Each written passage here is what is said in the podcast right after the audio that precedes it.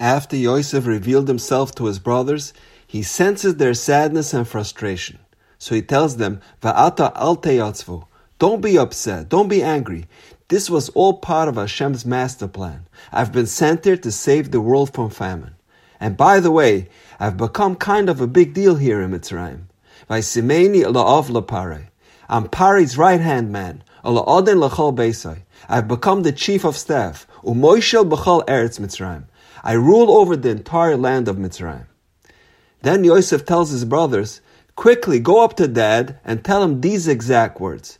So said your son Yosef, Sumani alekim la'oden l'chol Mitzrayim. Hashem has made me the ruler of the entire land of Mitzrayim. Come down and see me right away. Question is, to the brothers, Yosef describes himself as three things. Number one, Vaisemeni la'av la'pare. Number two, la'oden l'chal beisai. And number three, umoisha b'chal eretz Mitzrayim. However, the message Yosef instructs his brothers to relate to his father is solely about number three, his position as the ruler of Egypt. And even in conveying this information, he deviates slightly. He adds Hashem's name. He says, Sumani elakim la'odin l'chal Mitzrayim. So why convey one message to his brothers and an entirely different one for his father? And perhaps the answer is, Yosef knew his father Yaakov was not interested in how high up the political ladder he had climbed in Mitzrayim. Whether he was the Secretary of State or Paris chief political consultant, Yaakov also was not interested in the wealth Yosef amassed as a result of his power and business acumen. Perhaps the brothers will be impressed, and that is why he told them, but not Yaakov. So Yosef told his brothers to convey to his father only one message. Sumani Elakim, I've placed Hashem la'oden l'chal Mitzrayim, over all of my accomplishments in Mitzrayim. Tell my father, over and above all my political achievements, my number one priority is the values and the ideals he taught me all those years ago. Despite my high ranking position and all the honors and accolades I've received, I have not abandoned the ways of Torah and mitzvahs. That is what my father truly wants to hear. When the brothers finally arrived in Eretz Israel and they told Yaakov that Yosef was still alive, initially he did not believe them. But then, by Yaris Agalos, Yaakov saw the wagons that Yosef sent along, and then he believed them. So what about the wagons that made Yaakov a believer? So Rashi explains that Agalos is a play on words for the word egla, meaning a calf. Yosef was hinting at the last topic that he and his father had studied together 22 years earlier, the sugi of Egla Arufa.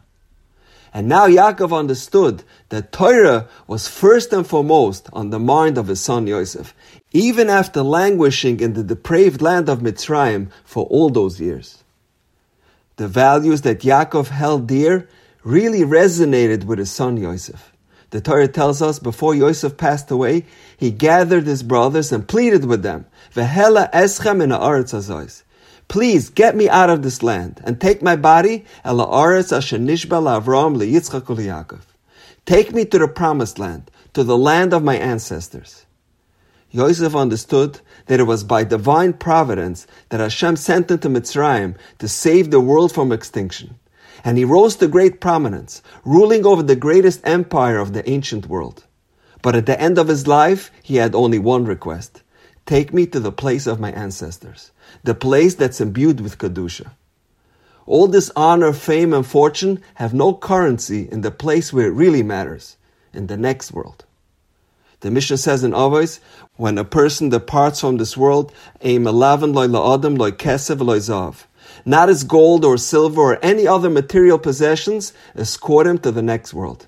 Not all the political connections, not all the Twitter followers, all the likes on Facebook, not all the fancy homes and successful businesses. Ella Torah amasim toivim. Only the Torah you amassed and the good deeds you performed. There's a story told about a man that moved to a new country and started building himself a mansion. When people passed by, they looked at the construction and they chuckled, as if they were mocking him. Frustrated, he approached the Rav of the town. He told him, Rabbi, the people here are so rude. They look at my new house and they're laughing at me. They're ridiculing me. The Rav asks him, Where are you building this palace?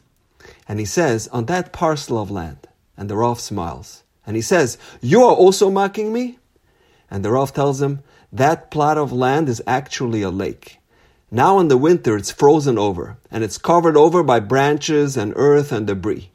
Come June, the lake will melt and your expensive mansion will be enveloped by water. And that is why they are laughing.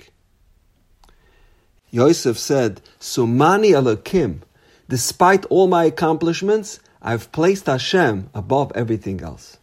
And that was his message to all future generations. Physical possessions may serve you well for a while, but there comes a time when it will all dissipate.